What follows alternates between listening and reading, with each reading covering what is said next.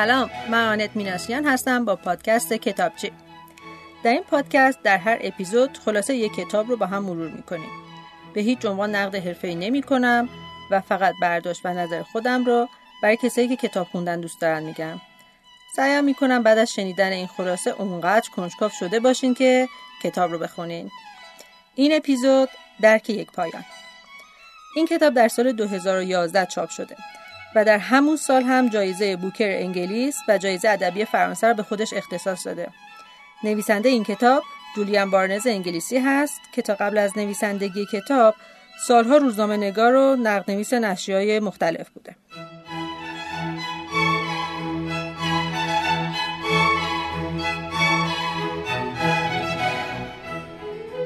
اولین رمانش دیار مترو بوده ولی بارنس تعدادی مجموعه داستان، ترجمه و جستاره هایی هم داره. ولی نکته که ممکن براتون جالب باشه اینه که چند تا کتاب جنایی با نام مستعار داره. بله با نام مستعار و نه با نام خودش. برای شناخت بیشتر نویسنده پیشنهاد می‌کنم در پایان کتاب گفتگوی خانم شمسی اثار با ایشون رو مطالعه کنین. خانم اثار ملقب به شوشا گاپی نویسنده و فیلمساز ایرانی اصلی هستند که از 17 سالگی برای تحصیل به فرانسه مهاجرت کردند. تو دانشگاه سوربن در رشته ادبیات فرانسه تحصیل کردند. کتاب درک یک پایان در سال 1394 در ایران توسط آقای حسن کامشا ترجمه و توسط انتشارات فرهنگ نشر نو به چاپ رسیده. آقای کامشاد مترجم این اثر علاوه بر ترجمه های خیلی موفق نویسنده چندین کتابم بودند که بعضی از اونها به دو زبان فارسی و انگلیسی به تعلیف درآمده و توسط نشر نی در ایران به چاپ رسیده. تای روی جلد منو یاد این شعر خانم برزنده انداخت. هزار گل قاصد روانت کردم. باد امانت دار نبود یا تو نیامدی. و اما داستان درک یک پایان.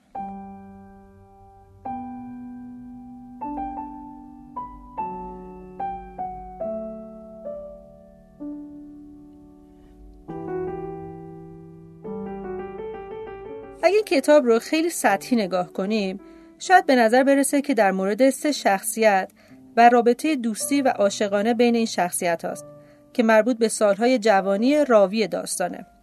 ولی این برداشت برای همچین اثر عمیقی واقعا ظالمانه است. این کتاب در واقع در مورد زمان، حافظه و تاریخه. راوی داستان شخصیت اصلی یعنی تونی وبستر هستش. اون که در آغاز دوران بازنشستگیشه با طلاق خودش کنار اومده و همچنان با همسر خودش رابطه دوستانش رو حفظ کرده. و اینطور که خودش میگه با تنها فرزندش سوزی رابطه خوبی داره. برای جبران بیکاری کتابدار یه بیمارستانه که برای بیماران کتاب پیشنهاد میده و به دستشون میرسونه. کار روزمره خونش رو مدیریت می‌کنه گاهی هم سفر میره. خلاصه اینکه یه زندگی خیلی آروم دوران بازنشستگی رو طی می‌کنه. وقتی زندگیش رو خلاصه می‌کنه میگه من یک میان مایه بودم. میان مایه در درس و دانشگاه در کار و میان مایه در وفاداری و عشق. اما روند این آرامش با یک تماس تغییر می‌کنه. یک تماس توسط یک وکیل که خبر از وصیت نامه و ارسیه رو به او میده. نکته عجیب اون اینه که نامه مربوط به مادر دختریه که او در دوران تحصیل رابطه عاشقانه ای داشته ورونیکا. نکته خاص در مورد این رابطه چی بوده؟ اینکه به فاصله کوتاهی بعد از پایان رابطه نامه ای از آدریان دریافت می‌کنه که خبر از رابطه عاشقانه خود با ورونیکا رو میده. در واقع آدریان از اون اجازه می‌گیره. خبری که تونی علا رقم احساس شکست و سرخوردگی چهل سال سعی کرده بی اهمیت جلوه بده حالا پررنگ شده. مجبور به مرور تمام لحظه ها و گفتگوها میشه. مادر ورونیکا رو در کل یک بار در تعطیلات آخر هفته ملاقات کرده بوده. حالا چرا این خانم براش ای به جا گذاشته؟ ملاقات با وکیل اون رو بیشتر گیج و البته کنجکاو می‌کنه. اونها سه نفر بودن که آدریان متفاوت به این جمع سه نفر اضافه شد. دقیقا مثل سه تفنگدار که وقتی دارتانیان به جمعشون اضافه شد به شخصیت محبوب تبدیل شد و اون بود که تونست گردنبند را به ملکه برگردونه و شوالیه شجاع واقعی بشه. آدریان هم با فلسفه عمیق و دیدگاه متفاوتش نه تنها تحسین معلم ها رو برمیانگیخت بلکه محبوب متفاوت این جمع شد. تونی دوران مدرسه و درسای تاریخ رو مرور می‌کنه ادبیات و فلسفه خاصی که هر کدومشون پیرو اون بودن جمله خاصی که از گذشته به یادش میان و الان فقط یک نقل قول فیلسوفانه نیست بلکه در سالمندی مفهوم اونها رو زندگی کرده. یه نمونهش جمله آدریان که از انباشتگی میگه و اینجوری تفسیر می‌کنه. در شرط بندی اگه اسب شما برنده بشه پول رو بر مسابقه بعدی می‌ذارین و این میشه جمع شدن. ولی اگه ببازین از میدان میایین بیرون. ولی زندگی فقط جمع و تفریق نیست بلکه شکست ها زرد میشن و بر هم انباشته میشن. در این مرورها تونی به واقعیت ها و اتفاقات شک می‌کنه. آیا واقعا همونطوری که اون موقع قضاوت کرده اتفاق افتاده؟ یا حتی الان درست یادش میاد؟ کدوم واقعی ترن انقدر شک می‌کنه که حتی از خیر این که از دوستاش در مورد اون دوران بپرسه از ترس حقیقتی متفاوت شایدم تلخ میگذره. تونی حافظه رو به جبه سیاه هواپیما تشبیه می‌کنه که اگه اتفاقی نیفته نوار خود به خود پاک میشه. ولی اگه هواپیما سقوط بکنه جعبه سیاه میشه مهمترین عنصر بعد از سقوط. در واقع خود تونی اعتراف می‌کنه که با زمان مشکل داره. از متن کتاب می‌خونم. زمان را نفهمیدم. منظورم چگونگی پیچش زمان یا امکان وجود آن در زمانهای موازی نیست. نه زمان عادی. زمانی که به شهادت ساعت منظم است ولی کوچکترین لذت یا درد زمان را انعطاف پذیر می نماید. نویسنده این انعطاف پذیری رو نه فقط در این مورد بلکه در مورد تاریخ هم به کار می‌بره. چه در مورد تاریخ فردی که میگه فرق جوونی با سالمندی در اینه که در جوونی آینده های متفاوتی رو پیش بینی می‌کنی ولی در سالمندی گذشته متفاوت. هرچه شاهدانت هم کمتر باشن گذشته رو می‌تونی به دلخواه خودت تعریف کنی. درست مثل تاریخ که تلاقی نارسایی حافظه است و نابسندگی مدارک. این تعبیر نقص تعریفاییه که میگه تاریخ رو فاتحان می‌نویسن یا خودفریبی مغلوبانه بلکه به نظر می‌رسه چون مربوط به گذشته است و شاید سند صد درصدی وجود نداشته یک جور توافق بازماندگان از کنار هم گذاشتن شواهد. در واقع همین تفسیر از تاریخ در کل داستان جاریه جایی که تونی بدون سند کامل و فقط یه صفحه از دفتر خاطرات آدریان رو داره و سعی می‌کنه علت خودکشی آدریان و ارتباط اون با ارسیه به جامانده برای خودش رو کشف کنه. تنها شاهد ورونیکا که با پنهان کردن دفترچه خاطرات آدریان تونی رو وادار به حدس و گمان می‌کنه. تونی سعی می‌کنه اتفاقا رو کنار هم بذاره و به یه جواب برسه. ولی بیشتر برداشت های خودش رو کنار هم می‌ذاره.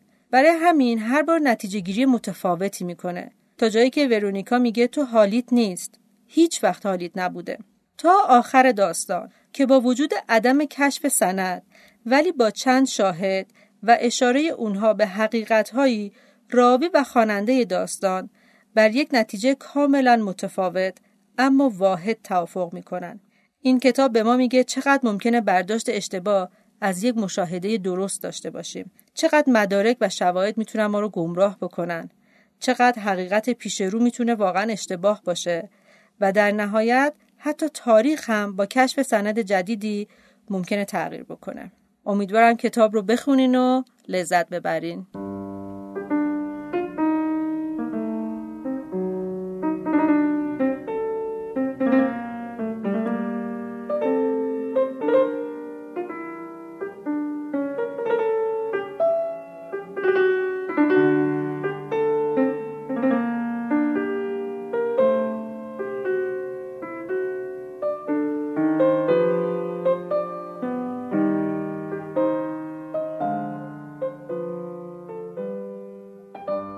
دوستان ما کتاب رو با همدیگه گوش کردیم و یک مهمان ویژه داریم که دوست دارم خودشون رو معرفی بکنن.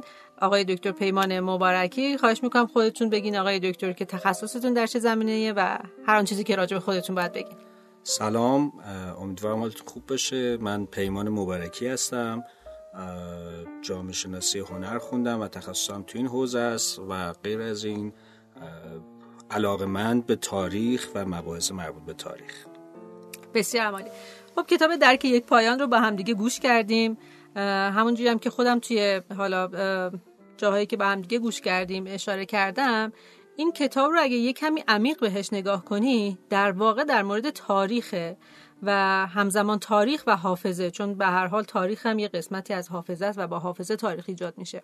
و بیشتر نویسنده هدفش اینه که یه تاریخ ممکنه که عوض بشه مثل حافظه که چون یک سند صد درصدی ممکنه براش وجود نداشته باشه شاهدی براش وجود نداشته باشه ممکنه که تغییر بکنه. و حتی توی تاریخ هم داشتیم که با کشف یک سندی ممکنه کل اون برداشت ما کل اون اتفاق و داستان تاریخی که تا اون زمان راجبش حرف می‌زدیم تغییر بکنه. کما اینکه توی کتابم چندین بار خود شخصیت اصلی داستان چون سندی نداشته و فقط یه سری اتفاقا و در واقع بیشتر برداشت های خودش بوده کنار هم گذاشته به یک نتیجه متفاوتی تا آخر کتاب می‌رسه تا اینکه تا پایان کتابم حتی با اینکه یک سند صد درصدی به دستش نمیاد ولی یک توافقی میشه بین خودش و خواننده که به یک برداشت کاملا متفاوتی می‌رسن.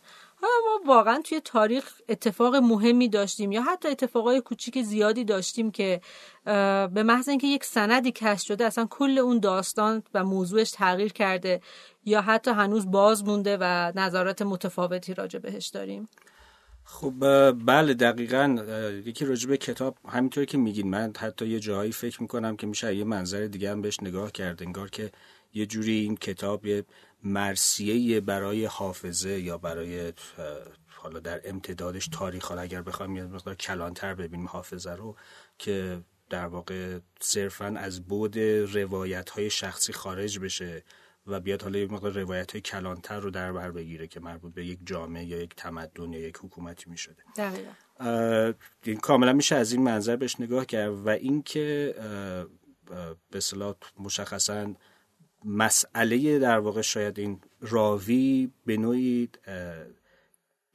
رسیدن به یک به صلاح تایید یا رسیدن به این به صلاح نقطه که نتیجه قطعی دقیقا این نتیجه می‌خواد بگیره که خودش تکلیف بشه با خودش روشن بشه راجع به گذشته حافظه. راجع به سوالی که مشخصا پرسیدین بله هم کاملا این اتفاق همیشه بوده هنوز هم هست و حتما هم خواهد بود.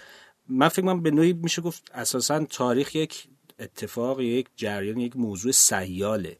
نه فقط تاریخ یعنی تو حوزه علوم انسانی و حالا تو من می‌خوام اینو در واقع بیام بستش بدم به تمام مباحثی که به نوعی به انسان و به این هستی مرتبط میشه. هیچ کدوم شما نمی‌تونیم بیایم صرفا یک نتیجه گیری مطلق بکنیم و ببندیمش بذاریمش کنار. تو علوم انسانی به شدت این قضیه پررنگه. درست.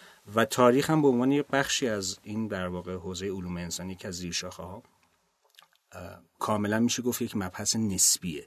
توش هیچ اتفاق مطلقی ما نمی‌تونیم بیایم و بهش برسیم. حتی راجب تعریفش هم که ما در واقع تعریف تاریخ رو ما این بررسی می‌کنیم. ما هنوز نظر پردازی و اندیشمنده کسی که توزیع فلسفه تاریخ کار می‌کنن همچنان تعاریف متفاوتی از تاریخ ارائه میدن. بنابراین به ذات خود تاریخ و حتی مفهوم تاریخ یک در واقع اتفاق واحد و مشخص نیست که ما بیایم بگیم این فقط به یه نقطه رسیده و دیگه تمام شده رفته. بر همین اساس موضوعاتی هم که مربوط به تاریخ در واقع مباحثی که تو تاریخ بشر ما داریم این اتفاق براشون میفته حالا بخوام براتون موردی بخوام مثال بله. بزنم.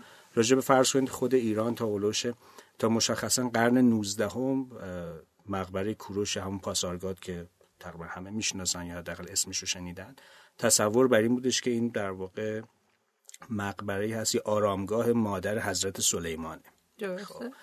و مردم می‌رفتن اونجا زیارت می‌کردن اونجا می‌رفتن دخیل میبستن. حتی جالبتر براتون که بگم که حتی خانوم ها اجازه داشتن به داخل این فضا وارد بشن.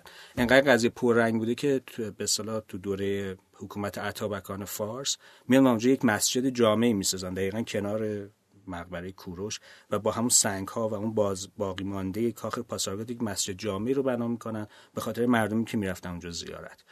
یه مقدار اون طرفترش خود تخت جمشید مشخصا واژش و اسمی که همچنان ما به کار می‌بریم گویای این داستان هست. تصور بر این بوده که این کاخ جمشید شاه پادشاهی که توی در واقع اسطوره های ایران و توی شاهنامه بهش اشاره شده تصور بر این بوده که این کاخ مربوط به اون بوده. چرا که خط میخی رو مردم درکی نسبت به خوندنش نداشتن و فکر می‌کردن این خط رو دیوها نوشتن و چون توی شاهنامه روایت می‌شود که این جمشید هستش که نوشتن رو دیوها رو در واقع اسیر می‌کنه و نوشتن رو از دیوها یاد می‌گیره چون قابلیت خانشش نبوده تصور برای بوده که هم خطی که دیوها نوشتن درسته. تا اینکه بعدا تو قرن 19 هم هرتزفل میاد و حالا از قبلترش گروتفند این بحث رو مطرح می‌کنه یا خود مور مطرح می‌کنه و بعدا هرتزفل تحقیقات باستانشناسی جدیتری انجام میده و مشخص میشه که اینجا مقبره کوروشه و هیچ ربطی به سلیمان یا مادر سلیمان نداره بخوام بیام جلوتر براتون بگم توی سال 2011 تا قبل از سال 2011 یه,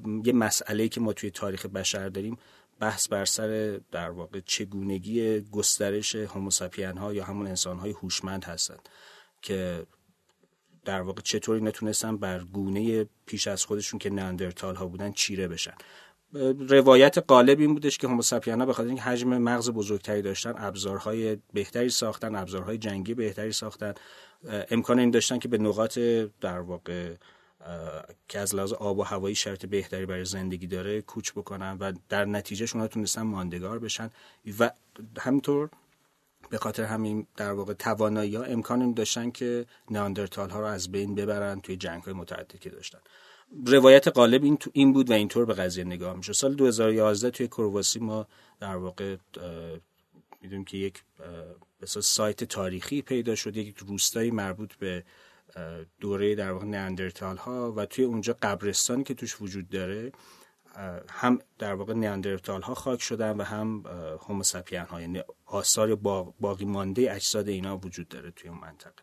و به نوعی نشون میده که اینا آمیزش داشتن با هم. یعنی دهکده وجود داشته که یک مثلا خانم نیاندرتال با یک مرد هوموساپین با هم یک خانواده رو تشکیل می‌دادن. و در امتدادش خب بخش زیادی از ژنوم در واقع انسانهای امروزی هم اشتراک داره با گونه نیاندرتال.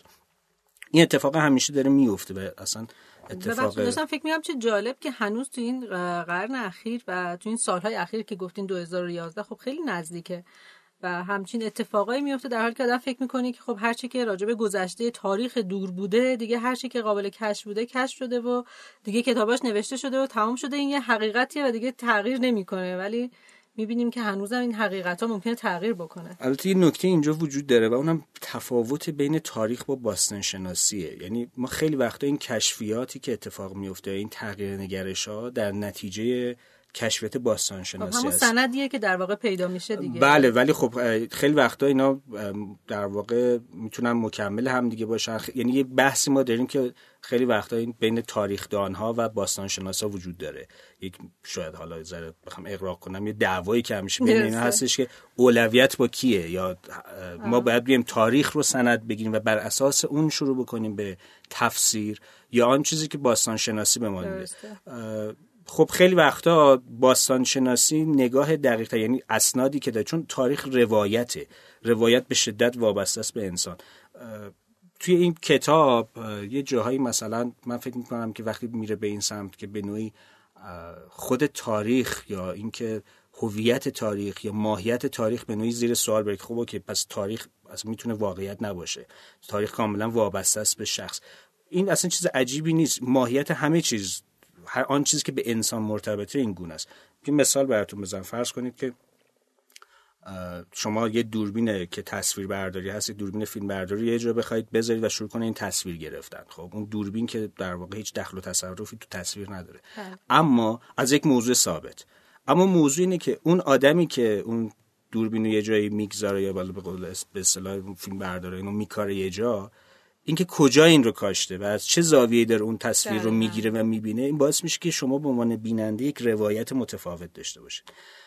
اینو حتی میشه گسترشش یعنی خیلی موضوعیه که فارغ از حتی تاریخ این بحث روایتگری که تو تاریخ وجود داره و اینکه وابسته میشه به شخص و خیلی وقت به عنوان یک نقطه منفی توی تاریخ نگاه میشه.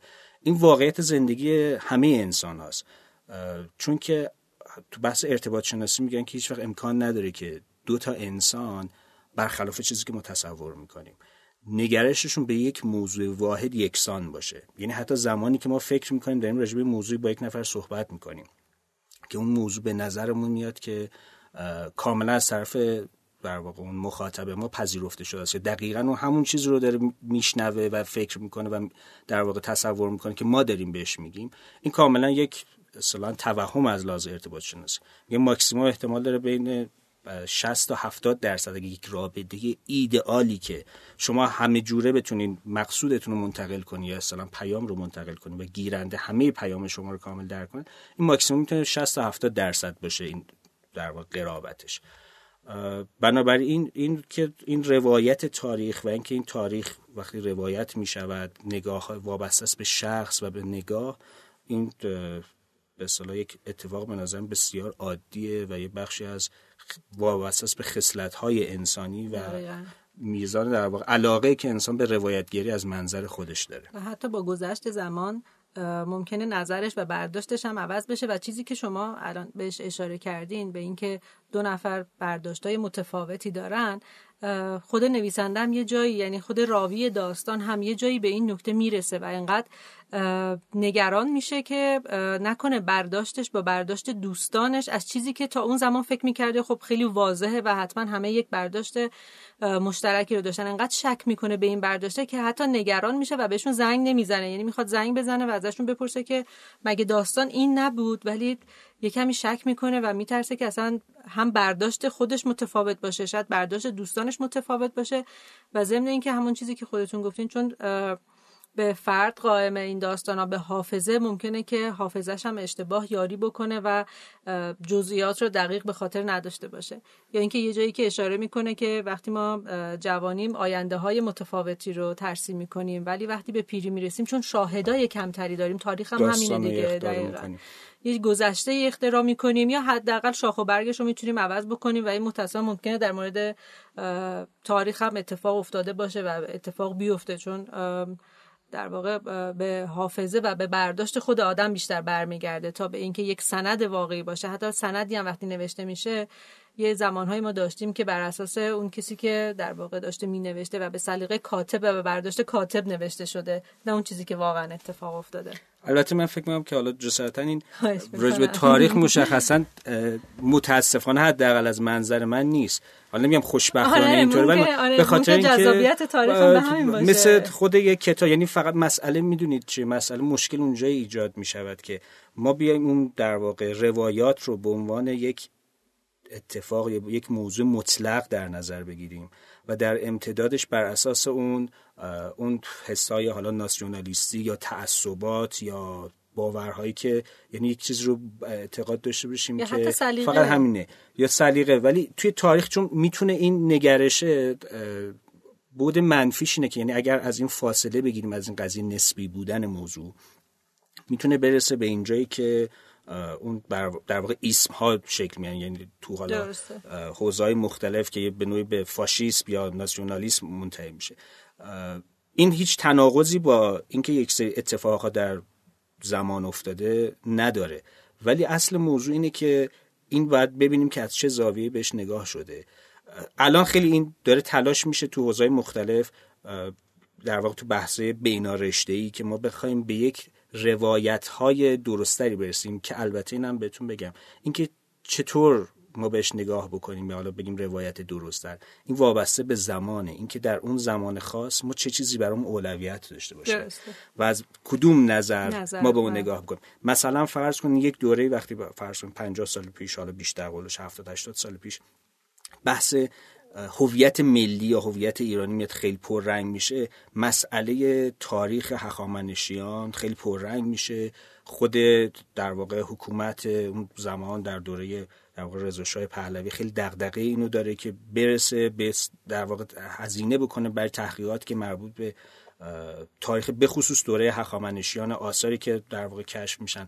بعد تاثیرش رو توی معماری می‌بینیم تاثیرش رو توی اسامی می‌بینیم که اون موقع آدما میان روی برای بچه هاشون انتخاب می‌کنن. و و و. حالا این نگرش کاملا متفاوته. این در واقع ما توی دوره خاص هستیم که یه دفعه دغدغمون و مسائلمون فرق می‌کنه. این ماهی که میگم ماه جمعی رو دارم میگم فقط شخص نه. و بر اساس اون دنبال یک روایت های تازه از تاریخ میگردیم که به نوعی هماهنگ باشه با اون چیزی که ما می‌خوایم بهش برسیم و با صدیقه اون زمانمون. باز براتون یه مثال دیگه بخوام بزنم که حالا از یک منظر دیگه. فرض کنید سالها تقریبا توی تقریبا 60 70 سال گذشته همیشه حالا حکومت قاجار و مشخصا شخص ناصرالدین شاه قاجار به عنوان یک آدم در واقع لاوبالی که هیچ درکی از حکومت نداشته و فقط دنبال این بوده که به اروپا سفر کنه یا آدم عیاشی بوده و مسائل از این دست نگاه می شده خب اونا اون بخش از زندگیش بوده حتما. ولی موضوع اینه که الان چند سال در از یک منظر دیگه به این آدم نگاه میشه و اون اینه که دغدغه های مدرنیته که این آدم تو سرش داشته دغدغه های رفتن به سمت مدرنیسمی که در سرش داشته. این آدم کسی که به هر حال حتی تو اون ابعاد یا در واقع اشل کوچیک. به حال درگیر اینه که دوربین عکاسی بره ایران. بله. در, در, درگیر این هستش که در امتداد این که فرض کنید توی پاریس موزه لوور رو می‌بینه یا حالا موزه های از این دست رو توی بیرون از ایران می‌بینه درگیر میشه که بیاد یه موزه احداث بکنه. حتی تو در واقع ابعاد خیلی کوچیک تو خود کاخ گلستان. این خودش یک نگرش تازه است. یعنی اینکه ما به یک آدمی به یک پدیده به یک موضوع از یک منظر جدید بهش نگاه کنیم. اون اتفاقی که میفته توی حافظه من فکر کنم همینطوره.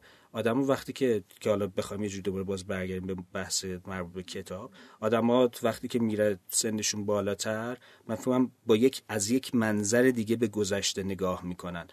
و این تغییرات یا این تغییراتی که تو روایت میدن شاید یه بخشش به خاطر اون نگرش متفاوتی که بعد از گذشته زمان وقتی 60 سالشون 70 سالشون هر چقدر که میشه به گذشته از یک انگار که زاویه دوربین رو تغییر میدن. یعنی تا قبلش از فرض کنید یک 50 آدم 50 ساله شاید راجع دوره 20 سالگی صحبت می‌کنه.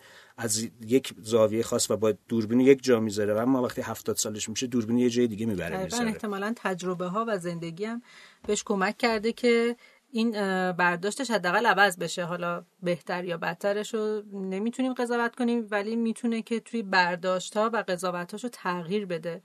و اینکه شاید در اون زمان هم اون شور و هیجان جوانی هم که از بین رفته یکمی شاید با یک منطق دیگه به داستان نگاه بکنه شاید همون اتفاقه میفته که شاید دوست داره که اتفاقم یه کمی متفاوتتر تا اونجایی که می‌تونه متفاوتتر اتفاق افتاده دقیقا باشه. یه نمونه حالا بخوام براتون بگم که حالا واقعیش خب ما توی این داستان و توی این در واقع کتاب به این موضوع برمیخوریم و راجع صحبت میشه اما یه نمونه واقعیش رو من می‌خوام راجع صحبت کنم براتون لوئیس بونوئل در واقع بله. کارگردان سورئالیست معروف توی در واقع کتاب خاطراتش وقتی راجع به خاطراتی صحبت می مشخصا یه جاهایی یه خاطره رو تعریف می‌کنه. بعد یه دفعه انتهاش میگه که نمی‌دونم شاید من دارم اشتباه می‌کنم و این اتفاق نیفتاده.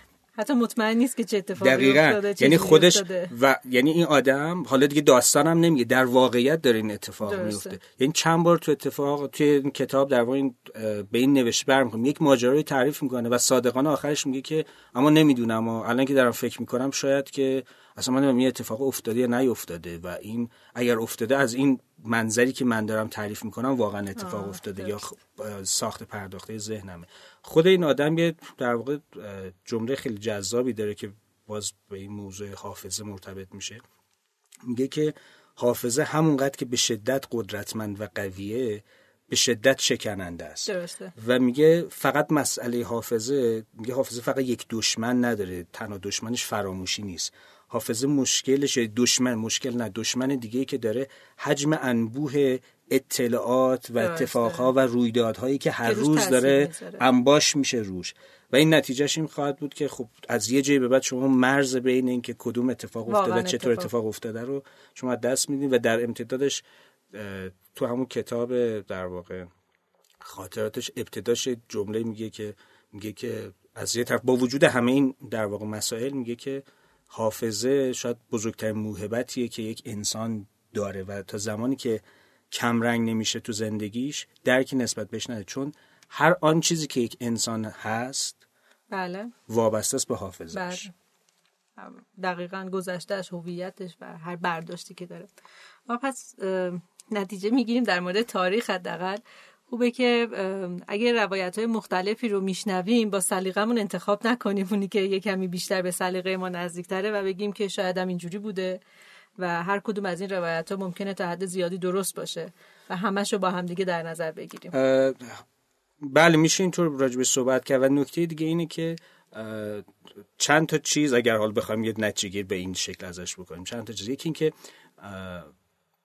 نه راجع به متاسفانه همه اتفاقها یا پدیده یا آن چیزی که در تاریخ بشر اتفاق افتاده ولی راجع به خیلی از در مسائل و موضوعات هستش یا اتفاقات هستش که ما تاریخ نگاری های متفاوتی داریم یعنی آدم های متفاوتی اومدن. و تاریخ نگاری بله. کردن خیلی وقتا شاید بشه راجع به اینا با کنار هم چیدنشون نباز یک نتیجه قطعی. من فکر می‌کنم که اینکه ما دنبال این باشیم یه نتیجه قطعی بگیریم و بگیم خب این نتیجه رو که تا هزار سال آینده یا تا پایان تاریخ بشر این ثابت خواهد. هم چیزی نیست. حتی اه، ویل دورانت وقتی داره کتابش رو می نویسه اون کتاب معروفش که براش تقریبا عمرش و زندگی خودش و همسرش صرف نوشتن این کتاب تاریخ تمدن میشه. در ابتدای کتاب تو اون مقدمه جلد اولش یه حرفی که می‌زنه اینه که میگه که من همه عمرم گذاشتم برای نوشتن این کتاب. بله.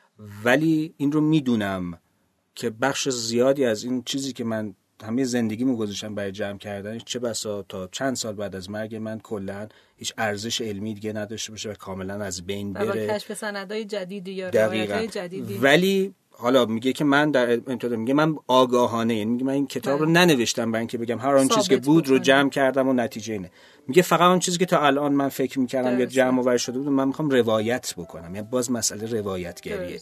یعنی آدم هایی که تو این حوزه به اون جایگاه درک درست واقعش پیدا می‌کنن که به در واقع چیستی تاریخ رو میگن تاریخ یک روایته بله میگه فقط مسئله من اینه که بیام این رو روایت, روایت بکنم بکنیم کما اینکه بعد از چند سال این همش از بین بره و در واقع دیگه چیزی ازش باقی نمونه. به عنوان یک سند یا به عنوان یک حرف درست و همه شبیه یک سری داستانی بشه که کارکردش رو در طول زمان از دست داده. بسیار. خیلی ممنون آقای دکتر خیلی لطف کردین تشریف آوردین. پادکست ما این اپیزود هم اینجا به پایان می‌رسه. امیدواریم که لذت برده باشین. روز و شب خوش. خدا نگهدار.